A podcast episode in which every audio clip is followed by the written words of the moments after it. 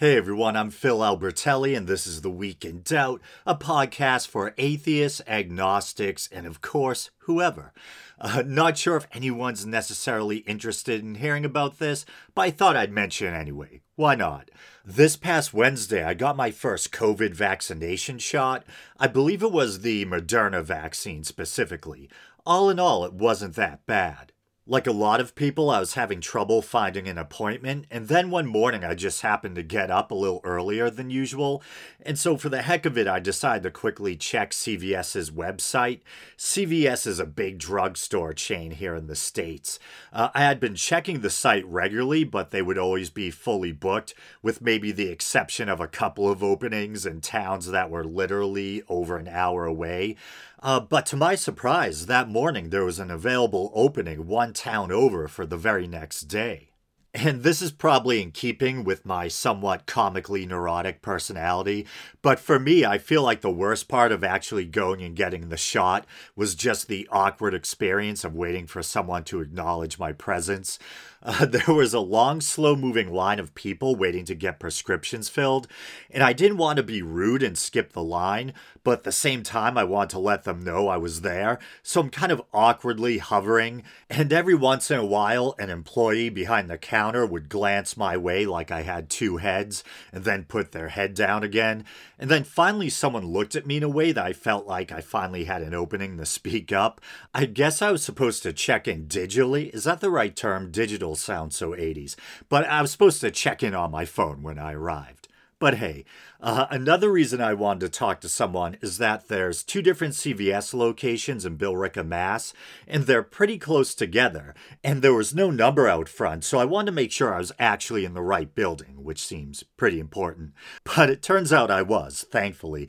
And the lady who gave me my shot was actually pretty cool. Uh, one of the first things she did was warn me in this serious tone that my arm was going to hurt.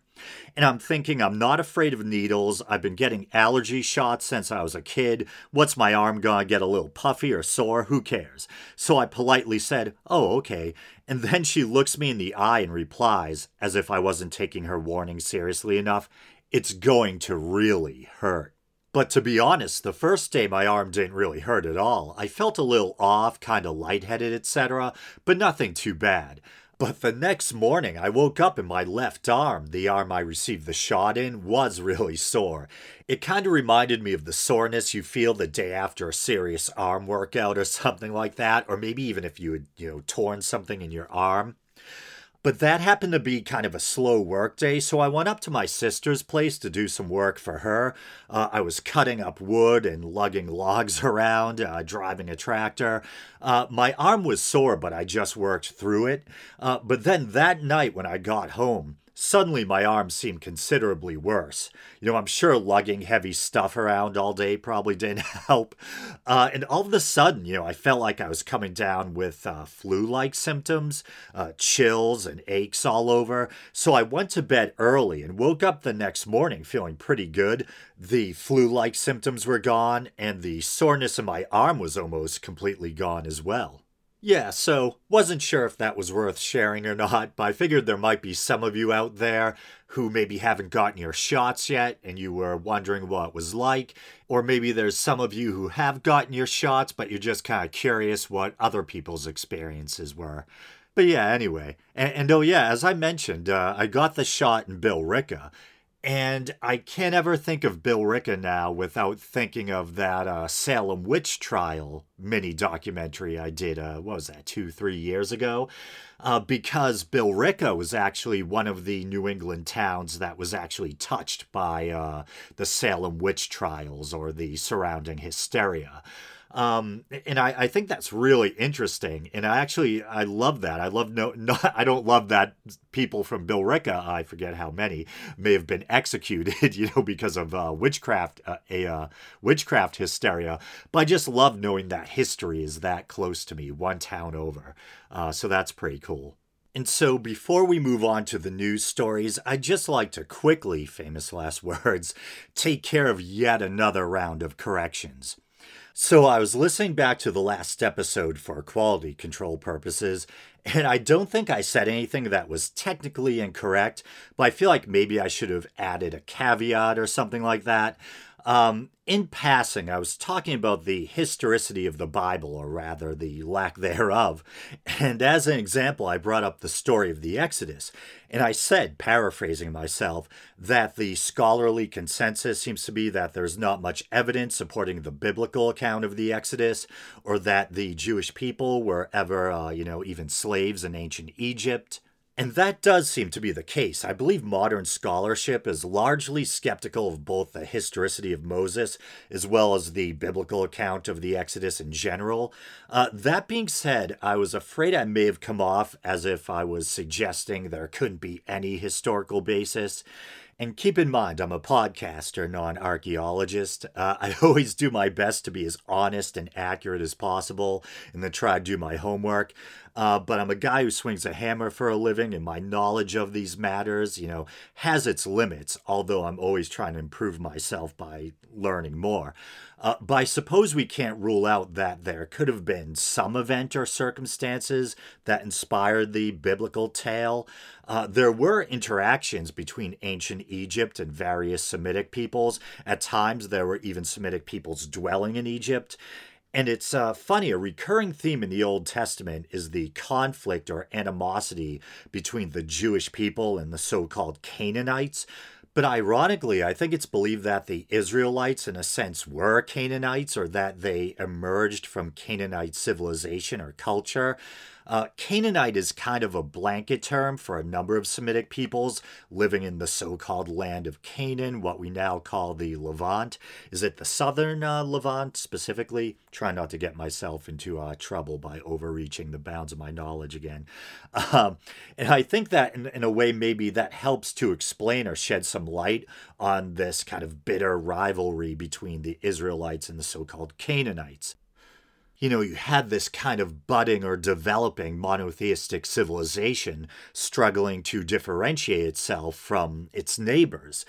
And I think it's believed that Hebrew monotheism probably grew out of Canaanite polytheism.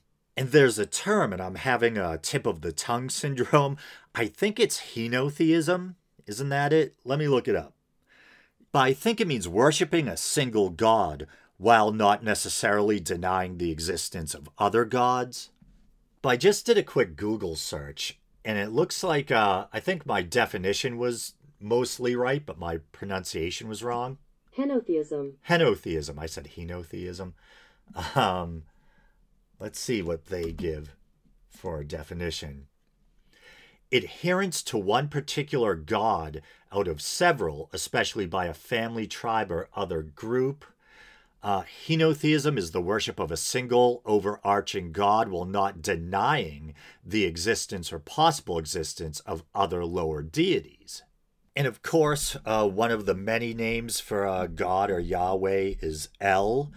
And uh, I, I, believe El is a word used in general for a um, for a deity, usually the kind of um, the the dominant or patriarchal deity of a pantheon. I think. Let me say. Oh, this is Wikipedia. I know. Get off my back. Uh, El is a Northwest Semitic word meaning God or deity, or referring as a proper name to any one of multiple major ancient Near Eastern deities. Specific deities known as El or Il include the supreme god of the ancient Canaanite religion and the supreme god of East Semitic speakers in Mesopotamia's early dynastic period. In Northwest Semitic use, El was both a generic word for any god and the special name or title of a particular god, who is distinguished from other gods as being quote unquote the god, El is listed at the head of many pantheons. In some Canaanite and Ugaritic sources, El played a role as father of the gods or of creation. And then something that I've always loved, you know, always found very kind of uh, as kind of mysterious and provocative, is that another name for God in the Bible is Elohim. And Elohim is kind of plural for God. You know, you have El, then you have Elohim, like you have seraph, a type of angel, and then you have seraphim or cherub, cherubim. Um, I think biblical apologists will say that this is just God being referred to or referring to himself, I suppose, in the royal we. And it shouldn't be taken literally that there are actually multiple gods. Well, others will say or argue that this, uh, you know, could be an echo of God's kind of polytheistic roots, or it could uh, indicate that at the time there was still a kind of active henotheism, uh, an active belief that, yeah, God's the man, he's the God, but there are, you know, technically there's still other gods out there. God's just the top dog, so to speak. But how'd I get this far afield? Uh, back to what I was addressing uh, the story of the Exodus, so or the historicity or lack thereof. Uh, you know, so given the fact that there were Semitic peoples in ancient Egypt at different times. Could the story of the Exodus be an echo of some pre Israelite flight from oppression or something like that? I think at one point there was even a Canaanite revolt against the Egyptians. I'm groping in the dark here, but I was just trying to make the point that, as historically inaccurate as the biblical narrative is, I guess you can't rule out that there may have been some event or circumstances that inspired the story. Oh, and this is interesting. Uh, I already knew about the Battle of Megiddo, but for some reason I didn't put two and two together in my head. Um, the Battle of Megiddo, fought 15th century BC, was fought between Egyptian forces under the command of Pharaoh Thutmose III and a large rebellious coalition of Canaanite vassal states led by the king of Kadesh.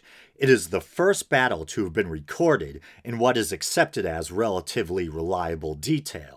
But I just brought that up because I had just been talking about the idea of a Canaanite revolt against the ancient Egyptians, etc. But I've always been fascinated by Megiddo as this kind of pivotal battleground. And um, it's actually where the word Armageddon comes from.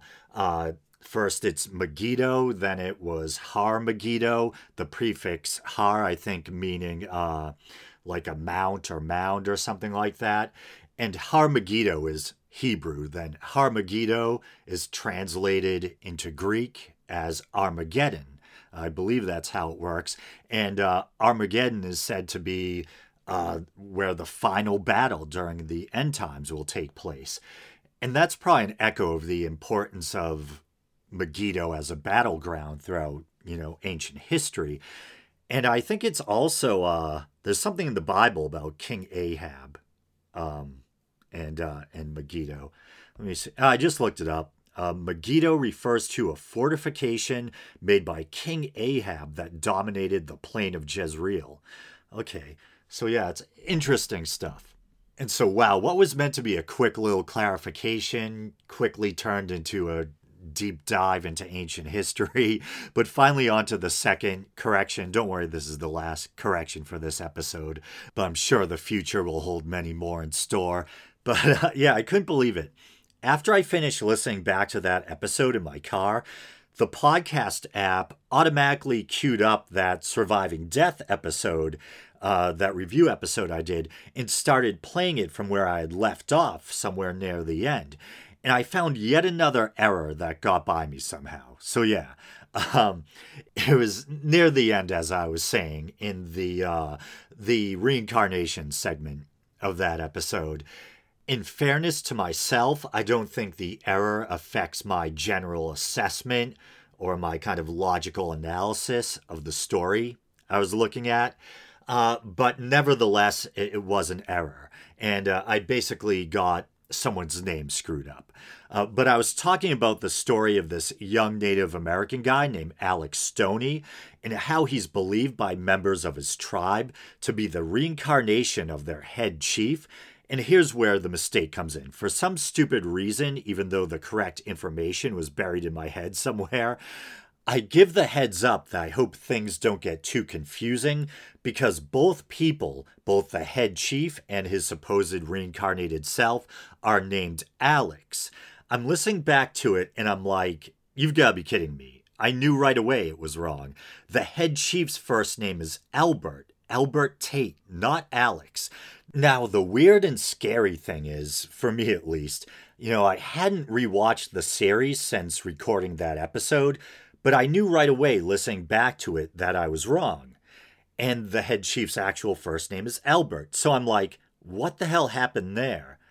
I possessed the correct information, but for some reason, I guess it was temporarily inaccessible and my brain decided to go off in another direction. And so, even though the two errors in that nearly three hour long episode are relatively minor, I probably will still end up releasing a corrected or revised version at some point. But let's finally move on to the news stories. And as you're probably sick of hearing me say, I've been trying to watch how political I get on the show due to just the divisive nature of politics, uh, unless, of course, it's a political story that directly has to do with religion. You know, politicians thumping the Bible, separation of church and state issues, that kind of thing. And so I had actually made a conscious decision not to cover the George Floyd verdict on the show um, but then you know how it goes. The next day, everyone's talking about it. A lot of the content creators I follow on YouTube or podcasters I listen to, they're all talking about it and they're covering, you know, some hot takes out there. Um, and there was a Tucker Carlson clip that was making the rounds, and uh, it really had me just shaking my head. Like, this was weird. It was just like a really weird take uh, other people were in agreement. It seemed like Tucker Carlson was just so upset by the verdict that he was kind of having an on air meltdown. And I'm actually going to play the clip, and just to set it up for you a little, he's talking to Ed Gavin, who's a retired deputy sheriff, I believe, and a kind of law enforcement expert. And I think he's had him on the show before, and he's someone he generally agrees with, but because this guy dared to have the sane or measured opinion that Derek Chauvin or Chauvin may have gone too far, Tucker just ain't having it. Uh, so here it is. Ed Gavin is a former deputy sheriff with the New York City Sheriff's Department. He joins us with his perspective on what this means for law enforcement. Ed Gavin, thanks so much for coming on tonight. Who's going to become a cop going forward, do you think? Well, I think um, people will still become uh, police officers. Um, it's um, it, this really is a learning experience for everyone. Um, let's face it, what, what we saw uh, in that video was pure savagery. I mean, the documentary evidence showed the police officer putting his knee on the per- perpetrator's neck while he was rear cuffed and his stomach was on the ground, causing positional asphyxia.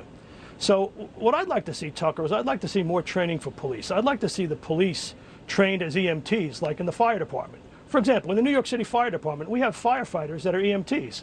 But who gets to the scene first in most of these, these situations? It's the police. So in reviewing the tape, what I saw, what I noticed was that the police officer removed um, the subject, Mr. Floyd, from his vehicle, and he was able to handcuff him, and then he was able to seat him on the ground, and he was handcuffed. At that point, they should have left him there. You know, there was no reason to move him, and obviously, Mr. Floyd was um, he was emotionally disturbed. And at that point, you may want to say, "Hey, Mr. Floyd, let me take your pulse." Things of this nature, and we have to change the way we deal with people. Now, I've used hundreds of I've, I've used force on literally over 500 people in my 21 year career in the New York City Department of Correction and in the New York City Sheriff's Department. I've never had anybody go unconscious. And, you know, that was clearly an excessive, unjustified use of force. I think the verdict was just. I think we had documentary evidence, we had testimonial evidence, and, you know, it was, it was an open and shut case. But moving forward, what we need to do, in my opinion, is we, we need to have. How about enforce the uh, law? Okay, do we need to do that? So, uh, hold on, wait. So, wait, slow down. Do we, do we enforce the law? Like, let's say people are going through the windows of Macy's and the cops are just standing there. Do they resign no, no. because all, obviously their honor is being no. violated, but they're not doing anything about it? When do they start doing something about it and protecting everyone else, not just George Floyd? No, no. What I, I want, I want people to protect. I want the police to protect people, but when specifically what we're dealing here, we're dealing with a person in custody who was handcuffed and he was subdued. Right. At that point, you know, we have to take a different tact. And, and one of the things I just want to suggest, well, Tucker, I'm there's, totally there's a willing thing, to believe that. Uh, yep. Yeah, uh, the, the, the, U.S. Department of Justice came out with a, a, position paper on positional asphyxia and sudden death. It was published in, in 1995 and again in 1998. I think every law enforcement officer should read that. It should be read at roll calls. Because what it does, it, it talks about the physiology of a struggle. Now, like I said, Mr. Floyd was brought under control. What, what should have happened at that point is uh, uh EMS should have been summoned and he should have been placed in an ambulance. And a supervisor should have been yeah. called to the scene. I, I just think that it was excessive yeah, and, well, it shouldn't happen. The, and what I'd like the, to say, the guy who did it looks like he's going to spend the rest of his life in prison. So I'm kind of more worried about the rest of the country, which, thanks to police inaction, in case you haven't noticed, is like boarded up. so that's more my concern. But, but I appreciate you coming on, Ed Gavin. Thank you. Nope, done. Thank you. Heather Mac Donald is the author. There is so much wrong with that clip. That is just unreal. Uh, first off, that guy Ed Gavin has to be one of the most measured, intelligent, and thoughtful, you know, good natured people I've ever heard representing law enforcement on television. That guy's, I love that guy. Who knows? Maybe he has some bad takes I don't know about. I don't know. But how the hell could you disagree with anything that the guy said there? Whether you're on the left or the right, shouldn't that be what you want from law enforcement? To act professionally, to not use more force than is necessary. And it's scary how many people are out there who think that, you know, who are under this strange impression that kneeling on someone's neck can't, you know, obstruct their breathing. I think just yesterday, might have been a David Pakman video, but I was looking through the comment section, and there was someone in there who was saying how sad they thought it was that people were under the impression that you can quote unquote strangle someone by kneeling on their neck. And then uh, he insists that you can't. And usually I don't get into online pissing matches, but I thought, all right, crack my knuckles, let's dive in here. And I pointed out how the original medical examiner, I believe his name is Andrew Baker, I believe he testified at the trial, um, how he, as well as Dr. Michael Baden, who, in fairness, I believe was hired by the family of George Floyd to perform an independent autopsy, but he's a renowned forensics expert. How uh, both of them, as well as another forensics expert, I believe, who also testified at the trial, they all seem to point to um, asphyxiation or you know lack of oxygen due to neck compression as the uh, the main cause of George Floyd's death.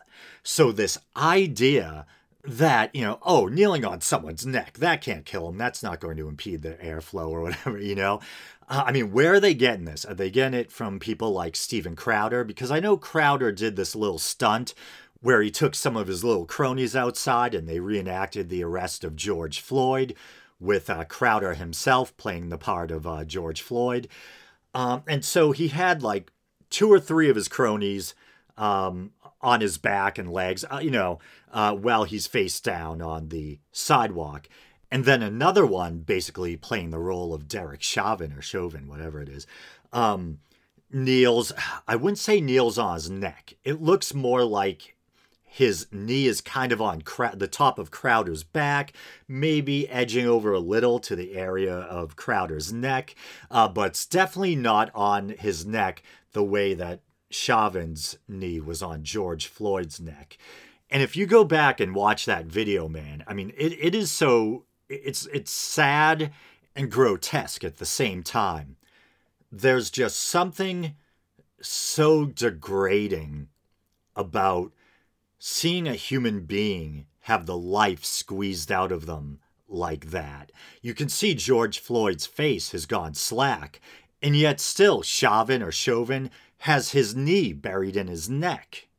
And I think they said that Floyd had gone unconscious, had lost consciousness, and yet Chauvin continued to press his knee into his neck for an additional three minutes at least. And so we had this law enforcement officer, Ed Gavin, who I believe probably leans right generally. He's telling you that Chauvin or Chauvin went too far and that this is death by, you know, asphyxia or asphyxiation. Uh, he even described it as savage. And I would hope that as members of a supposedly civilized society, that we could all agree, no matter what, you know, side of the political divide you're on, that kneeling on someone's neck for, you know, eight or nine minutes probably not good. Probably not a good thing, right? You know what I mean?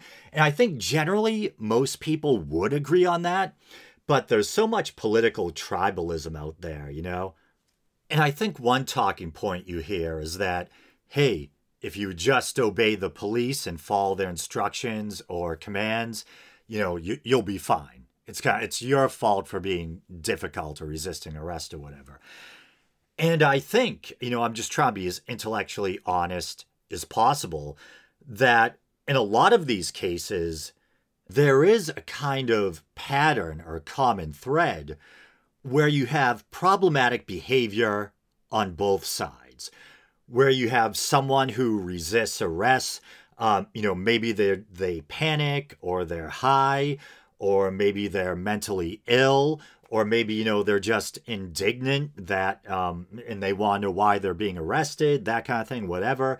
And then on the other hand, you have police who resent being challenged or who get pissed off and frustrated because you're being difficult, and they get emotional and resort to using excessive force. But that should be exactly the kind of thing that police are trained to deal with. Of course, some people are going to be more difficult to arrest than others. You know, if everyone acted ideally uh, or was perfect, there wouldn't be a reason to call the cops, right? often the cops are called because someone is acting erratically, you know, whether they're high or having a breakdown or they're just, you know, in a highly emotional state. That doesn't mean that they deserve to be executed in the street. And once again, I think this is something that everyone should be concerned about, no matter what side of the political divide you're on. I mean, even if you're some lily white Republican who vacations in the Hamptons and owns a yacht and craps, you know, vanilla bean ice cream with rainbow sprinkles, that was specific. Uh, you know, something like this could touch your family too. Let's say you, ha- I come from a family that's, you know, rife with mental illness. Um, let's say you have a son who's schizophrenic or an elderly parent with dementia. And there actually was a recent story about a woman who was injured while being arrested by uh, the police. I believe she was in her 70s and, yeah, suffered from dementia and had wandered away from home or something like that. Uh, so I'm not making that up, you know. And uh, there's a, a video I saw last night that really bothered me. There was a Marine Corps vet a relatively young guy. I think he was in his 30s. And he was in his daughter's hospital room. The daughter had been injured, I believe, when she accidentally, um, you know, she ran in the path of the mother's car and the mother accidentally hit her. And I think technically it was the girl's stepmother, uh, not the biological mother. But anyway, so the girl's mother or stepmother was in the hospital bed with the girl, while the girl's father and the girl's grandfather, so the Marine Corps vet's father, were also in the room. And then I think it was three, three police officers come in, and for some reason, they suspected foul play. Um, and they thought they were going to find some kind of evidence on the stepmom's cell phone or something like that. And uh, the vet didn't want, the Marine Corps vet didn't want to hand over the phone uh, without a warrant. And the police kept insisting that they had a right to take the phone and that he better hand it over. And things ended up getting physical. Um, and so I think they ended up tasing the guy and tussling with him right in, you know, in the daughter's hospital room. And so I was scrolling through the comments and uh, there are a lot of people who, like myself, were kind of indignant and outraged, you know? And there are other people who are like, well, if you just listen to the cops and follow their orders. And so usually I agree that if you're stopped by the cops, you know, if you're pulled over or whatever, it's best to, you know, just be polite, follow their instructions or whatever. But in a case like this, and I understand that you would probably want to be a good parent and not cause a scene, you know, in your injured daughter's hospital room. But at the same time, you know, if you haven't done anything wrong, you're in uh, this setting where there's other people around, and the cops are just demanding, you know, unlawfully demanding that you hand over personal property. Just on principle, even if I knew there was nothing incriminating on that device, I'd, you know, be hesitant to hand it over too. And supposedly, no one knows why the cops thought that there might be something incriminating on the device. And as far as anyone can tell, it looks like it really was just an accident. And I think the father ended up getting charged with resisting arrest, even though he wasn't really being arrested for anything. He was just refusing to hand over a cell phone, and things got violent. I think the cops may have been the ones who initiated the physical interaction or whatever. Uh, but they ended up dropping those charges against the father, and the father is now suing them, as I think he should.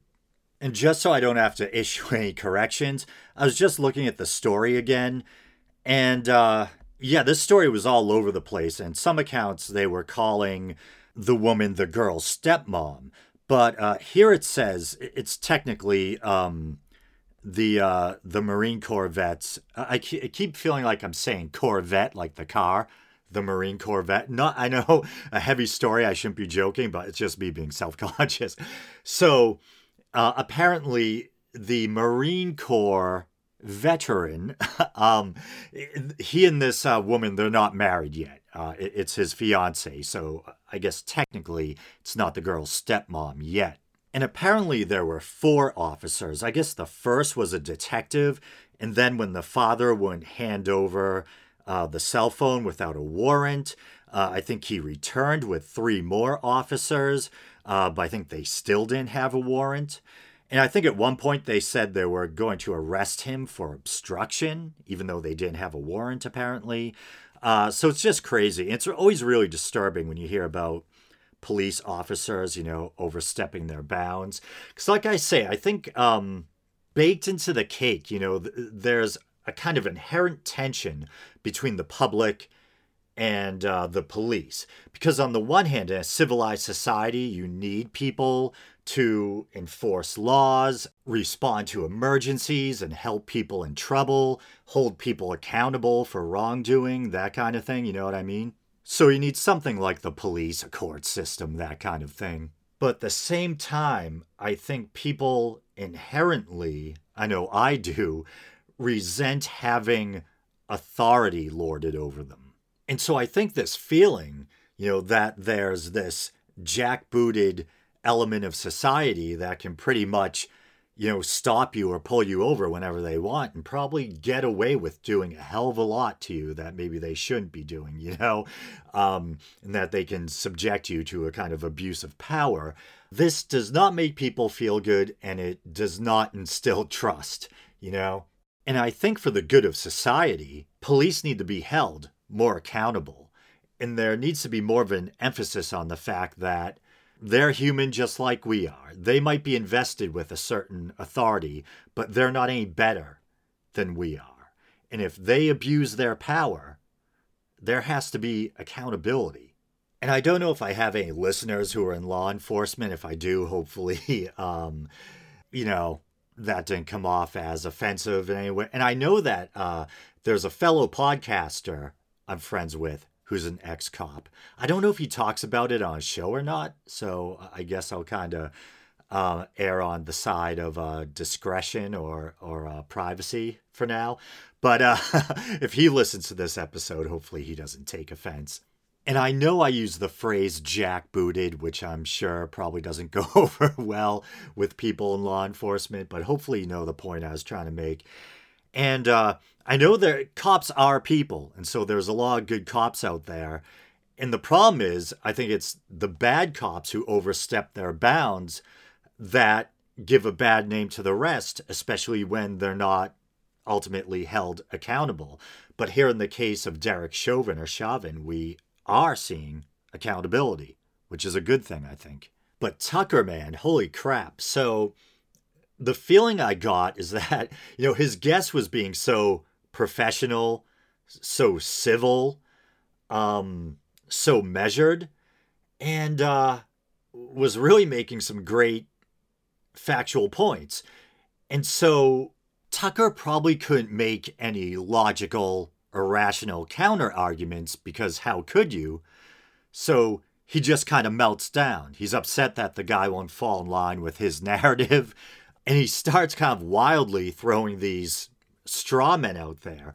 Like he brings up uh, looting. Like, oh, what about the looters? What are cops supposed to do when people are looting or whatever? Paraphrasing. And I'm like, can't you simultaneously be against both police brutality and looting? Are you suggesting that this retired law enforcement officer that you often have on your show and who probably agrees with you on a lot of things is somehow pro looting or pro the cops not doing anything about looting just because in this one case he thinks an officer went too far by kneeling on a man's neck for nine minutes? Where the hell's the logical consistency in that? And one of my personal pet peeves is I hate dismissive people. Um, I hate rude people. And so when uh, at the end of the interview there, where the um, where Ed Gavin tries to reply or respond to what Tucker is saying, and I know you know uh, people in entertainment and in the news have kind of hard outs or hard breaks or whatever. So sometimes they may not want to come off as rude, but they have to quickly, you know, cut away. But it almost seemed like Tucker chose to cut him off. The guy's trying to speak, and Tucker's just kind of maniacally giggling and goes, Nope, done. You know, and I just, I hate when people are kind of condescending and dismissive like that. And when Ed Gavin is rationally explaining why what Chauvin did was wrong and how he went too far, Tucker's reaction is, well, and now the guy's going to spend the rest of his life in jail, or what, almost like, like he was upset for Derek uh, Chauvin or Chauvin. And uh, firstly, he's probably not going to spend the rest of his life in jail. Um, I, I think people are saying it might be like roughly around 20 or maybe less or something like that. Uh, I'm not sure. But that was a bit hyperbolic on Tucker's part. And secondly, I mean, the guy knelt on someone's neck until they died. What do you want to do? Give him uh, an ice cream sandwich and tell him to go on his way? It's like, come on. And okay, so if you're one of my listeners who tends to lean more right and maybe you're kind of upset with this episode, I seem to be, you know, doing my lefty thing or whatever, I will throw you a bone. We can probably all agree that Nancy Pelosi saying thank you, George Floyd, for sacrificing your life for justice was cringy as hell. Uh, yeah, that was awful. It's like, no, he wasn't some sacrificial lamb or what I, this was a this was a human being who probably would have preferred to live but had the life squeezed out of him by uh, someone putting their ne- you know their knee on his neck. And it is funny i have noticed george floyd uh, the man his character or whatever becoming like a political football. Some on the left like nancy pelosi who seem to be kind of beatifying him or whatever, you know, or that's an accusation that people on the right will make. It's as if, you know, um, the left is holding up George Floyd or putting him on a pedestal like he's a saint. Um, and then on the right, you have people like Candace Owens who are just totally trying to smear the guy and um, posthumously, you know, vilify or demonize him.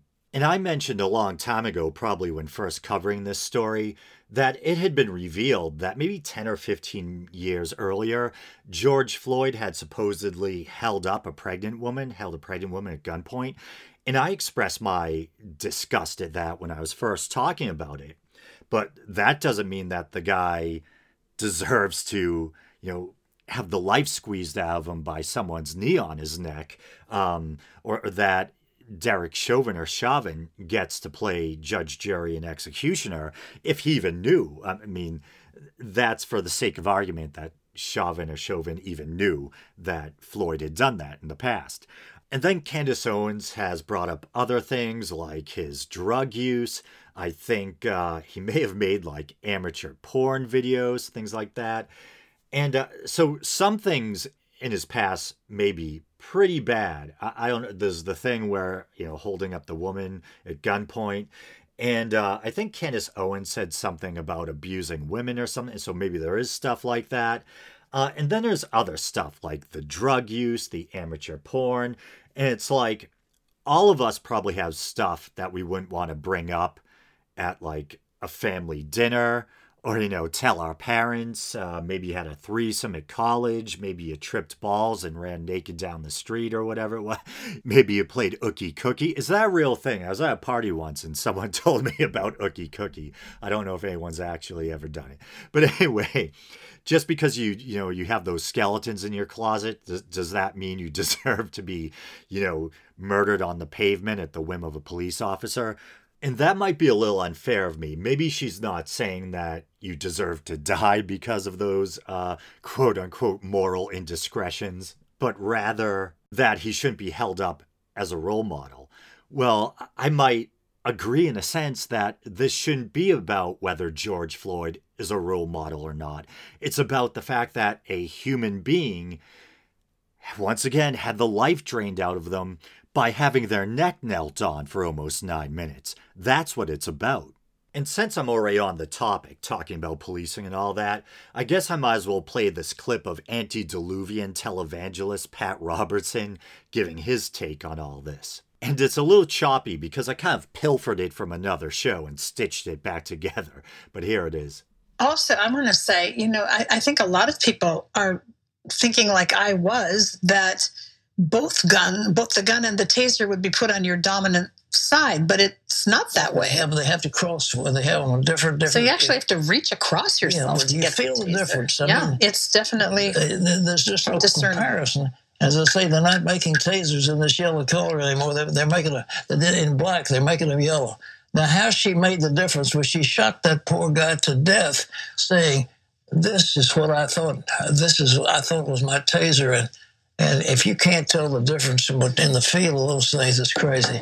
Pro police, folks. I think we need the police. We need their servants, and they do a good job. But if they don't stop this onslaught, they cannot do this. You know, the the police in, in Virginia picked up a, a lieutenant in the army and began to give him trouble. And, and our, our, our state police are highly trained but why they don't stop this? And this thing is going on in Minnesota, but the Derek Chauvin, I mean, they ought to put him under the jail. He has caused so much trouble by kneeling on the, the death of George Floyd. It's just, I mean, on his neck.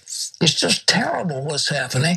And the police, why don't they open their eyes to what the public relations are? They've got to stop this stuff. Maybe they need more training. So that's pretty wild, right? And a lot of people are talking about how just funny it is that Pat Robertson, this, you know, televangelist who's usually really conservative um, and who has some wacky takes on things. Uh, in this clip, he's pretty spot on. He's talking common sense. And uh, I think he really touches on something where he's talking about the public relations problem. I mean, you would think if for no other reason, the police would want to make some positive changes to at least try to do something about this ongoing public relations nightmare. And I probably should have done a better job of setting that clip up. At the beginning, I think they're referring to the uh, Daunte Wright case, where a female police officer supposedly, you know, accidentally grabbed her gun instead of her taser and uh, ended up fatally shooting this young guy. And just a final note, you know, once again, this is something we should all be concerned about. Obviously, a lot of these high profile cases feature stories where African Americans are the victims of uh, excessive force, uh, you know, exerted by law enforcement. But just due to the disparity in population size, actually more whites are killed every year than any other ethnic group. So if you're a uh, white person, you shouldn't um, be under the false assumption that uh, I'm white, everything will be okay. You know, you should want to make sure that the police are held accountable when they overstep their bounds as well. And just a quick clarification when I said more whites are killed every year, yes, I meant um, killed by being shot to death by police. And don't worry, I'm not going all white nationalist on you. I'm just saying, you know, due to population size, uh, obviously, it's still the case that uh, minorities seem to be disproportionately targeted. You people are so judgy, always so hard to please. But I'm joking. I joke. Um, I guess with that, I'll call this episode a wrap. Man, am I tired. So uh, you guys know the drill. You can like the Facebook page, can follow the show on Twitter, can check out the YouTube channel. Maybe you're doing that now. If you'd like to help support what I do here, you can go to patreon.com slash the week in doubt and help support the show for as little as 99 cents a month and quit anytime you want. All right, brothers and sisters, until next time.